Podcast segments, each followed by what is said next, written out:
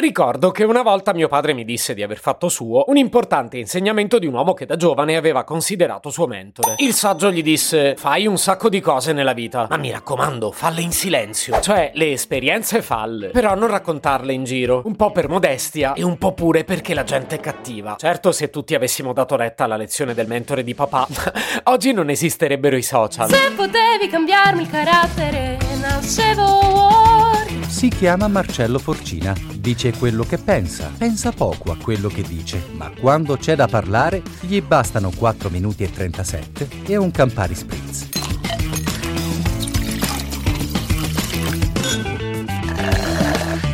Io poi devo dirvi che di base non ho mai deciso se dare credito o meno a questo suggerimento. Detto che, come sapete, per me è davvero difficile stare zitto. Non è un caso che abbia un podcast. E su. Però la questione è più complicata, perché io non ne capisco proprio l'utilità. Sarà che io e il saggio di qui sopra apparteniamo a due generazioni diverse. Però oggi il concetto è che se fai una cosa e non la racconti, è come se non la facessi. Quindi, a meno che non abbia valore solo per te, e credetemi, ancora riconosco cose che hanno un valore solo per me. In tutti gli altri casi, amplificarla non è un errore. Anzi, piuttosto dovrebbe renderla più efficace. O almeno io la vedo così.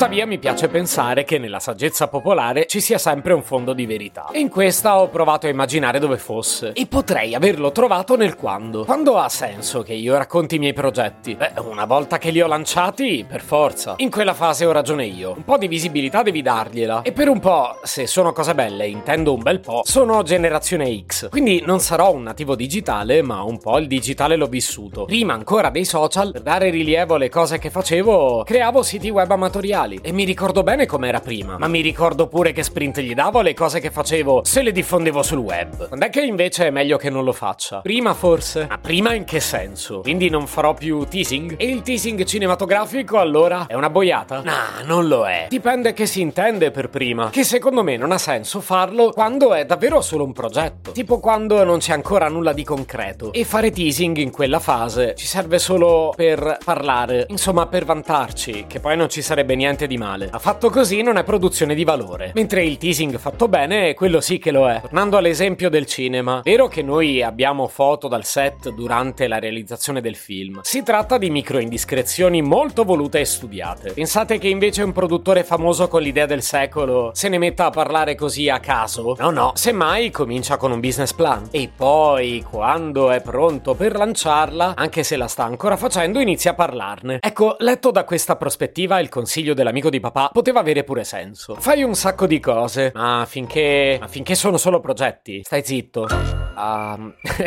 io però una cosa vorrei raccontarvela. Un po' perché in effetti è già avviata ed è sicuro che la farò. E un po' perché quando la farò sarà finita la stagione del podcast. Sì, perché con giugno basta, raga. Perciò se non ve la racconto oggi, quando ve la racconto? Vabbè, dai, ve la dico. Insomma, sono troppo contento. A metà luglio andrò in Macedonia, per la precisione a Skopje, che è la capitale della Macedonia. Cioè, io questa cosa la so perché ci sono già stato. Non è che conosca tutte le capitali europee. Però questa sì, e tanto avrei dovuto studiarla visto che ci devo andare. Ma senza perdermi in chiacchiere, il motivo per cui sono felice è che ci vado per i podcast. Non questo qui mio nello specifico, eh. Anche se tutto nasce da qui. È perché da qualche mese sono docente di podcasting per radio speaker e loro mi mandano in Macedonia per una sorta di brainstorming internazionale organizzato dal Centro Italiano per l'apprendimento permanente. Poi magari se mi seguite su Instagram lo spiego meglio, va. Saremo un team internazionale in cui ognuna delle persone ha la sua expertise specifica e lavoreremo insieme su un progetto di podcasting. Dovevo raccontarvelo, come facevo a star zitto? Ma quell'amico di papà, i cavoli suoi, non se li poteva fare. Se potevi cambiarmi il carattere, nascevo Ward.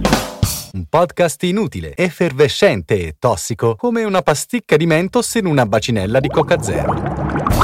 Questa serie è disponibile su tutte le principali piattaforme di podcast: Spotify, Apple Podcast, Google Podcast, Spreaker, Amazon Music e a breve anche sul citofono di casa tua. Stelline, recensioni e follow sono molto graditi. Per due chiacchiere con Marcello e aggiornamenti sui prossimi inutili episodi, segui il canale Instagram Chiocciola Nascevo Word oppure cerca su Telegram l'account Chiocciola Marcellogram.